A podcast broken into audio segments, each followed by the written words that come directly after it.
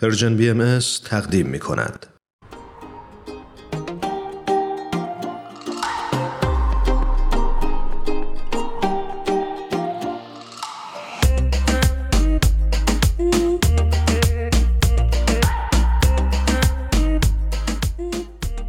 جناب دکتر ایرج آبدیان عزیز ممنونم که این هفته هم با برنامه پادکست هفت همراه شدید. درود بر شما. درود میفرستم خدمتتون جناب دکتر آبدیان عزیز. خیلی خوشحالم از اینکه این هفته هم وقتتون رو در اختیارمون گذاشتید. خیلی ممنون از دعوتتون. خیلی خوشحالم در خدمتتون هستم. برای اون دسته از شنونده هامون که هفته قبل برنامه ما رو نشنیدن بعد بگیم که جناب دکتر ایرج آبدیان اقتصاددان هستند در افریقای جنوبی زندگی می‌کنند مشاور اقتصادی در بخش خصوصی و دولتی بودند و کارنامه بسیار درخشانی دارند از جمله همکاری با دولت آقای نلسون ماندلا در افریقای جنوبی به عنوان مشاور اقتصادی. جناب آبدیان ما هفته گذشته راجع به ریشه های بحران اقتصادی صحبت کردیم. و به اینجا رسیدیم که نیاز هست به یک تغییر نگاه و وحدت فکر برای غلبه بر این مشکلات فکر می کنید که نقش اخلاق و ادیان برای رسیدن به همچین ایدئالی چقدر پررنگه؟ اقتصاد مبنای اقتصاد مدرن که برمیگرده به قرن 18 هم اولش از فلسفه اخلاقیات شروع شد این اخلاقیات و اصول اخلاقی زیربنای غیر قابل تفکیک از از اقدامات به تصمیمات اقتصادی هستند. ببینید شما در هر فعالیت اقتصادی در هر فعالیت تجاری باید تصمیم های اخلاقی بگیرید. مثلا یک کسی که تصمیم می‌گیره انرژیش و فکرش و سرمایش رو بذاره رو تولید گله یا تفنگ یا امثال ها این یه تصمیم می‌گیره که می‌دونه که اون سرمایه و ابتکاراتش و به اصطلاح تواناییش هم از نظر فکری هم از نظر انسانی هم از نظر پولی داره به یک مرحله میره که آخرش واسه کشتاره. یا اون کسی که سیگار تولید می‌کنه می‌دونه که اونایی که سیگار استفاده می‌کنن تمام مذرات بدنی و روانی هم داره. در حالی که یک یک دیگه یک گروه دیگه میرن تمام توانایی های مالی و فکری و ابتکارش می‌ذارن رو تولید مواد غذایی یا موادی که دارویی یا موادی که به انهای مختلف به بشر کمک می‌کنه. بنابراین اقتصاد زیربناش با اخلاقیات به تصمیمات اخلاقی قابل تفکیک نیست. این مسئله خیلی مهمی که در 150 سال گذشته تقریبا فراموش شده. از نظر فلسفی تاریخش خیلی مشخصه که مادیگرایی که در اروپا شروع شد در در زمان انقلاب صنعتی کم کم کم کم اخلاقیات رو از اقتصاد بیرون کرد و تمرکز اونهایی که فعالیت های اقتصادی می‌کردن بالاخص در صد سال گذشته روی مواد یعنی جمع کردن پول و پولدار شدن به هر خرجی به هر نحوی مسئله شاخص موفقیت شده بنابراین اخلاقیات نقش خیلی زیربنایی دارن در اقتصاد و تا زمانی هم که اقتصاد مدرن در سطح بینالمللی زیربناهای اصلیش رو بر نگردونه به مسائل اخلاقی و تصمیمات اخلاقی و یک تعریف های جدیدی از موفقیت در اقتصاد نداشته باشه. این مشکلاتی که در, در حال حاضر در سطح بین المللی می‌بینیم مثل عدم تعادل معیشت عدم تعادل درآمد عدم تعادل دسترسی به امکانات کاری یا رفاه اجتماعی اینها کمتر که نخواهند شد بیشتر و بیشتر خواهند شد. آین باهایی گرچه که یک مکتب اقتصادی نیست ولی خب راهکارهایی رو از نظر اخلاقی در زمینه تعدیل معیشت عنوان می‌کنه که فکر می‌کنم خالی از لطف نباشه که شما اینجا بررسیشون بکنید و یه خورده برای شنونده هامون توضیح بدید که چطور دیدگاه آین باهایی می‌تونه کمک بکنه به عبور از بحران امروز. بله البته خیلی مهمه که مسئله رو از تا اونجایی که به فهم بنده می‌رسید و بر اساس تحقیقاتی خود من در این زمینه انجام دادم در چند سال گذشته اینه که اولا تمام ادیان یک موازین اقتصادی توشون هست. تئوری های اقتصادی نبودن هیچ کدومش ولیکن بسته به زمانی که بستگی به زمانی که اون دین اومده یک یا دستوراتی داشتن یا راهنمایی هایی کردن که از نظر اقتصادی اونهایی که معتقد به اون دین بودن بتونن تصمیمات اقتصادشون یا در جنبه تولید یا در جنبه توزیع یا استفاده از درآمدشون یک راهنمای اخلاقی و مذهبی داشته باشن.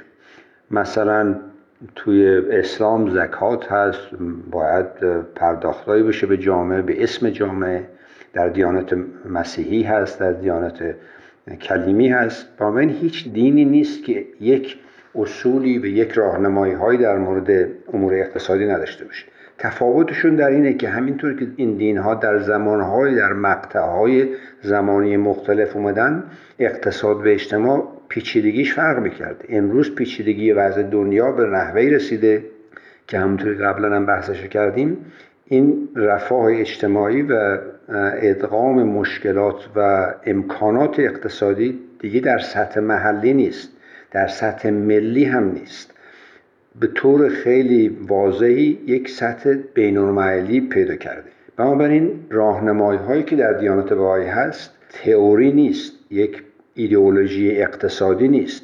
ولیکن یک سری راهنمایی ها و اصولی هست که با مشکلات و امکانات اقتصادی در سطح بین المللی به حساب راه حل پیدا می‌کنه و راهنمایی هایی که داره مربوط به امکانات و همینطور مشکلاتی که ممکنه ایجاد بشه. در چهار مرحله این موازین دین دیانت بهایی موازین اخلاقی و روحانی دیانت بهایی اثرات اقتصادی خیلی مهم و مستقیمی داره.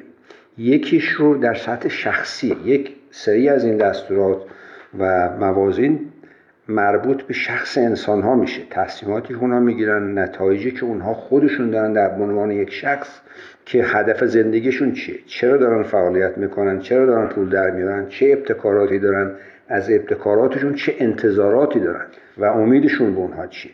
بنابراین و اینها تقریبا خیلی مشخصه واسه اونهایی که به اصول و, موازین دیانت بهایی آشنا هستند که به صورت خیلی واضحی انسان رو تقریبا یک تعریف جدیدی بهش میده. هدف زندگی انسان رو از نظر اجتماعی و اقتصادی یک تعریف جدیدی میده و مهمترینش اینه که موازین به حساب مادی یا اقتصادی و تجاری انسان رو از فعالیت های غیر تجاریش و غیر اقتصادیش جدا نمی‌کنه.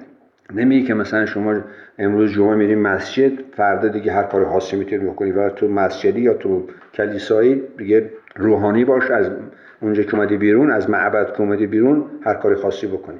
میگه این دوتا با هم در تمام زمان ادغام دارن. به نحوی که حتی وقتی اگر کار می‌کنی مهم نیست چه کاری می‌کنی.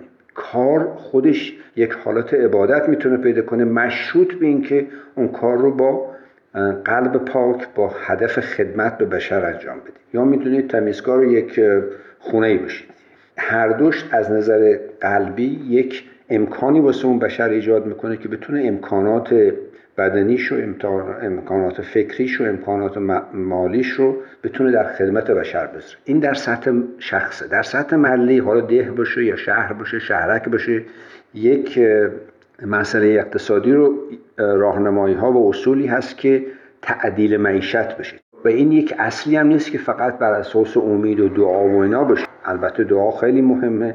و اون شکی درش نیست. ولیکن از نظر مؤسسات اداره اجتماع در سطح محلی که مرحله دوم بعد از سطح شخصی است به حساب راهنمایی هایی هست. یک دستوراتی است که باید مؤسسات بهایی در سطح محلی چطوری کمک کنند و از فقرا از یک طرف حمایت کنند. از اونهایی که احتیاج به حمایت دارن باید بهشون برسن.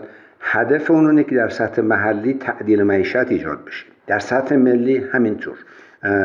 ولی مهمتر از همه و این مسئله که قبلا من بهش اشاره کردم این که تحول تمدن بشری به یک مرحله رسیده که از نظر اقتصادی و اجتماعی رفاه انسانی دیگه نمیشه در سطح محلی و در سطح شخصی مسئله رو حلش کرد. بنابراین مسئله تعدیل معیشت یک جنبه بین المللی پیدا کرده. بنابراین واسه اولین بار در دیانت بهایی به صورت خیلی مشخص موازینی هست که واسه به وجود آوردن عملی تعدیل معیشت در سطح بینالمللی. مثلا در سطح من نمی‌تونم دو کاریاش وقت نیست بریم ولی در دیانات بهایی افراد بعد از اینکه به احتیاجات مالیشون از یک سطحی یا توانایی مالیشون از یک سطحی بالاتر رفت باید یک قسمت یک درصد تقریبا 19 درصد اون درآمدها و موازین مالیشون که مورد احتیاجشون نیست به صورت سالانه شخصا محاسبه کنن و به یک حقوقی به نام حقوق الله که در تحت کنترل و اداره بیت اعظم هست بدن. این واسه هیچ کشوری نیست واسه هیچ منطقه خاصی نیست ولیکن واسه تعدیل معیشت سطح بینالمللی. یک خیلی چیز خیلی واضحی است که قبلا تو هیچ دینی وجود نداشته. واسه اینکه احتیاج رو نبود واسش نه اینکه دینهای دیگه بدن این دیانت باهای خوبه. ولی این تمدن جوامع بشری به یک مرحله رسیده و پیچیدگی های به عمل آوردن تعدیل معیشت در سطح بینالمللی به یک نقطه زمانی رسیده که امروزه و در 400 500 سال آینده بیت اعظم یکی از تمرکزهای خیلی مشخصش روی ایجاد تعدیل معیشت و عدالت اجتماعی با استفاده از این پولهایی که در حقوق الله خواهد بود. البته در دستورات دیگری هم هست ولی به طور خلاصه در سطح شخصی در سطح محلی در سطح بینالمللی تعدیل معیشت یکی از زیربناهای به وجود آوردن عملی عدالت اجتماعی است و عدالت اجتماعی با اتحاد بشر غیر قابل تفکیکن این دوتا با هم تقریبا غیر قابل تفکیکن و در نتیجه در دیانت بهایی اگرچه این تئوری اقتصادی نیست ولی دستورات عملی داره واسه اینکه اتحاد بشر رو بر مبنای عدالت اجتماعی و تعدیل معیشت یک چیز واقعی بکنه نه یک چیز خیالی سپاسگزارم از توضیحی که دادید جناب دکتر آبدیان خیلی از شنونده های ما در طول هفته گذشته پرسیده بودند که آیا از دیدگاه شما سرمایه گذاری در چنین شرایطی در بازار ارز ارز cryptocurrency کار درستی هست؟ بود سرمایه گذاری بستگی داره که اون شخص سرمایه گذار کی باشه. اگه یه شخص سرمایه گذار یک پورتفولیویی داره از سرمایه گذاری های مختلف بهتر بگم سرمایش به یک حدی رسیده که نباید و نشاید سرمایش رو فقط تو یک زمینه سرمایه گذاری بکنه یا مثلا املاک بخره یا سهام بخره یا امثالها. اگر در اون سطح سرمایه گذاری می‌خوای بکنی یک درصدی از سرمایت یا پورتفولیوی سرمایه گذاری باید تو کریپتو باشه. ولی باید بدونید که کریپتو از نظر اقتصادی یک سرمایه‌گذاری خیلی جدید و خیلی تقریبا غیر عادی با اصول اقتصادی. منظورم از غیر عادی اینه که سرمایه‌گذاری وقتی شما می‌کنید باید هدف داشته باشه باید ایجاد ابتکارات یا منابع درآمدی جدیدی واسه بشر باشه یا منابع تولید جدیدی واسه یا خدمات یا واسه چیزهای دیگه باشه. cryptocurrency این خصوصیات نداره. cryptocurrency یک وسیله سرمایه گذاری که تا الان خیلی ها پولدار شدن خیلی هم فقیر شدن. تمام پولشون از دست رفت.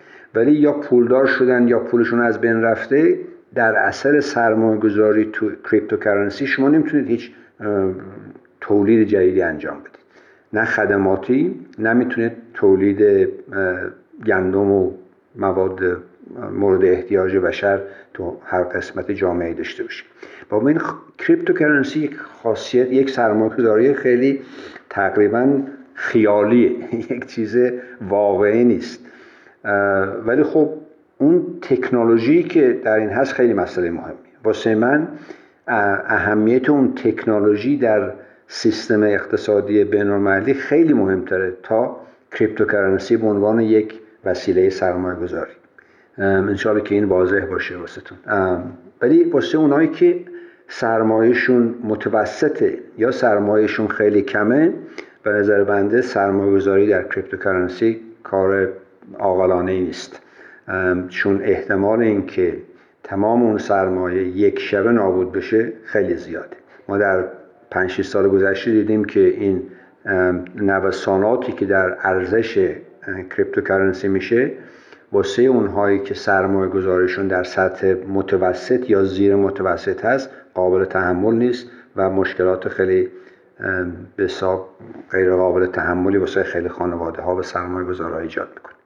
بازم ممنونم از توضیحاتی که دادید. خوبه که برنامه امروز رو با این بحث تموم بکنیم که می‌دونیم که بسیاری از متغیرهای اقتصادی و تغییر اونها در اختیار مردم عادی نیست و دولتها و سازمانهای جهانی سیاستهای کلی اقتصادی رو تعیین می‌کنند. در این بین مردم عادی چه کار می‌تونند بکنند که به هم کمک کرده باشند تا راحتتر و شاید آسود خاطرتر از این بحران عبور بکنند این سوال خیلی جالب و واقعا خیلی مربوط به واقعیت های زندگی است. واسه اولین بار در کشورهای هم پیشرفته و یا در حال پیشرفته این سوال خیلی خیلی روز به صورت روزمره خیلی واقعی میشه. و یکی از زیربناهای مهم این سوال اینه که مفهوم قدرت هم از نظر سیاسی هم از نظر تجاری هم از نظر اقتصادی داره تقریبا در شرف تحول نمی‌خوام بیشتر قسمت های فلسفیش انجام بدم ولی از نظر اقتصادی و تجاری که نتیجه خیلی مستقیمی داره واسه زندگی ما. ها و اونم اینه که تا الان ما همیشه منتظر بودیم که دولت ها و یا شرکت های بزرگ سیاست های اقتصادی رو تمرین کنن که الان هم می‌کنن ولی اثر و کارایی اون سیاست ها دیگه مثل قدیم نیست. بنابراین قدرت قدرت ابتکار قدرت کارایی انسان ها بیشتر و بیشتر به خود انسان ها بستگی داره. به خود اون ابتکارات باید در سطح محلی انجام بشه. در سطح شخصی و گروهی نه گروه ناشناخته بلکه گروه های شناخته شده در شبکه هایی که با هم آشنایی دارن می‌تونن کم کم و کم کم ابتکارات تولیدی ابتکارات خدماتی و ابتکارات سرمایه گذاری رو به صورت مرحله عمل بیارن. مثلا در کشور آفریقای جنوبی که بنده هستن خیلی از این افراد فقیر که به نسبت بین شاید قدرت مالی ندارن شاید هیچ قدرت اداری ندارن قدرت دولتی ندارن ولی شبکه های محلی ایجاد می‌کنن که سرمایه گذاری های خیلی خیلی واقعا کم ولی چون تعدادشون زیاده می‌تونن کارهای خیلی جالبی بکنن. به یک نحوی دارن سرمایه گذاری های شرکت های تعاونی ایجاد می‌کنن. و این باعث میشه که اگرچه هر کدومشون پسندازاشون کمه ولی به عنوان یک گروه به عنوان یک تعاونی قدرت مالیشون به یک مرحله می‌رسه که می‌تونن در فعالیت های تولیدی و خدماتی کارهای خیلی مثبت و سازنده بکنن واسه جامعه خودشون واسه همون قسمت محلی خودشون ما این بیشتر و بیشتر در سطح بینالمللی باید تمرکز رو بذاریم روی قدرت اقتصادی و ابتکاری انسان ها که مشروط به که با هم همکاری کنن یاد بگیرن چطوری همکاری کنن در تولید همکاری کنن در خدمات تولید کنن در پسندازاشون همکاری کنن و بر اساس اون سطح زندگی رو ببرن بالا و منتظر نباشن که دولتی تصمیم های جدید واسشون بگیره یا تصمیم های کلی واسشون بگیره یا تو بعضی از دنیا منتظر نباشن که اون, شرکت، اون کشورهای بساب ثروتمند به اینا کمک مالی بدن و بر اساس اون کمک های مالی بتونن زندگیشون اداره کنن. به صورت بخور و نمیری. و این تقریبا یک روند خیلی تازه و جدیدیه. یک جوانبش هم در سطح ملی و بین انجام میشه که واسه این فعالیت های محلی یک سیستم های الان به وجود اومده که از الکترونیک و اینا آنلاین خیلی تقریبا عملی شده که می‌تونید بهش میگن crowdfunding یعنی جوامع مختلف می‌تونن پروژه های مختلف رو هم به حساب به صورت خیلی واضحی باشون آشنا بشن هم اگر مورد علاقهشون بود بتونن تو سرمایه گذاری کنن. به سرمایه گذاری هم که می‌کنن لازم نیست که سرمایه گذاری های خیلی عظیمی باشه. مثلا ما می‌تونیم توی آفریقا یا تو آمریکا یا توی آسیا یک پروژه‌ای که بسیار با ابتکار هست و سازنده هست واسه یک جامعه واسه یه دهی شهرکی یا منطقه این واسهش اگر ابتکاراتش رو به صورت منظم ارائه بدیم و جوانب تجاری و تولیدی و خدماتیش رو به صورت واضح بتونیم ارائه بدیم افرادی هستن که در سطح دنیا می‌تونن crowdfunding بدن. حتی نمی‌دونم crowdfunding فارسیش چی میشه متاسفانه منظورتون مشارکت عمومی برای تأمین یک بودجه و هزینه ای هست که معمولا از طریق پلتفرم های آنلاین انجام میشه. دقیقا. و به خاطر اون حالا صحبتی که قبلا کردیم راجع به cryptocurrency اون سیستم کامپیوتری که پلتفرمی که اون ایجاد می‌کنه و اون اعتمادی که تو اون تکنولوژی هست این مشارکت سرمایه های کوچیک در جاهای مختلف دنیا در پروژه های محلی امکان پذیر می‌کنه. بنابراین اقتصاد و سیستم اقتصادی در سطح بینالمللی درستی که مواجه با مشکلات خیلی اساسی و زیربنایی هست. در عین حال هم در بحران یک تحولات خیلی اساسی هست. هم از نظر تکنولوژی هم از نظر فکر مردم که نباید بنشینن منتظر باشن تا این فراباشون مشکلات حل کنن. خودشون می‌تونن با هم تجاربی داشته باشن و ابتکاراتشون رو به صورت مشارکتی به مرحله عمل در بیارن. بازم ممنون از توضیحاتتون جناب دکتر آبدیان عزیز. خیلی ممنون.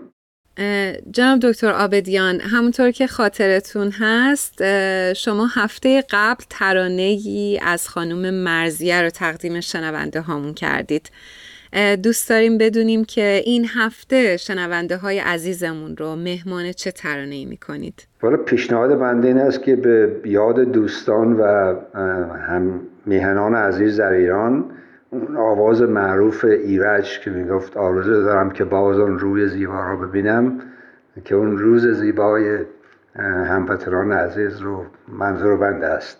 و این آواز ایرج به نام آرزو دارم که باز آن روز زیبا را ببینم. بسیار عالی. قبلش بار دیگه از شما تشکر می‌کنیم. و ازتون خداحافظی می‌کنیم و با هم ترانه آقای ایرج رو خواهیم شنید. خیلی ممنون. خدا حافظتون.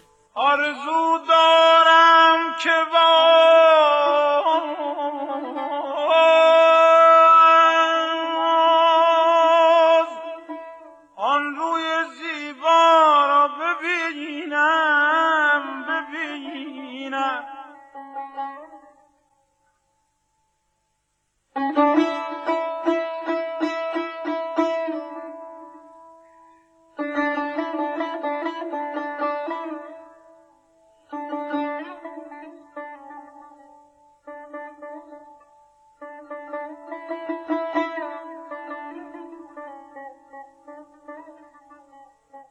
به دیدار تو خواهم.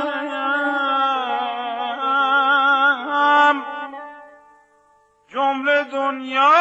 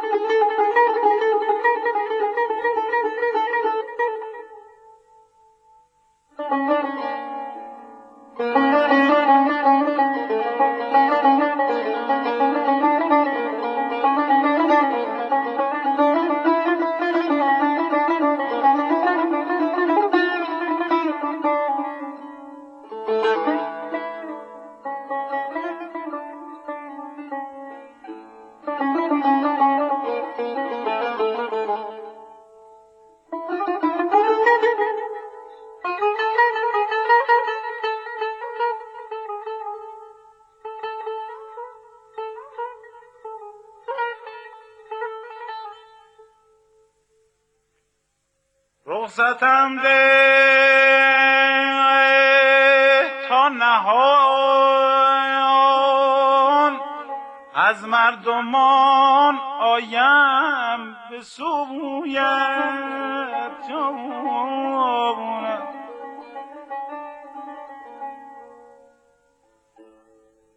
رخصتم ده. تا نهان از مردمان آیم به سویت با نشارت های گرمه اشرت افزار را ببینم.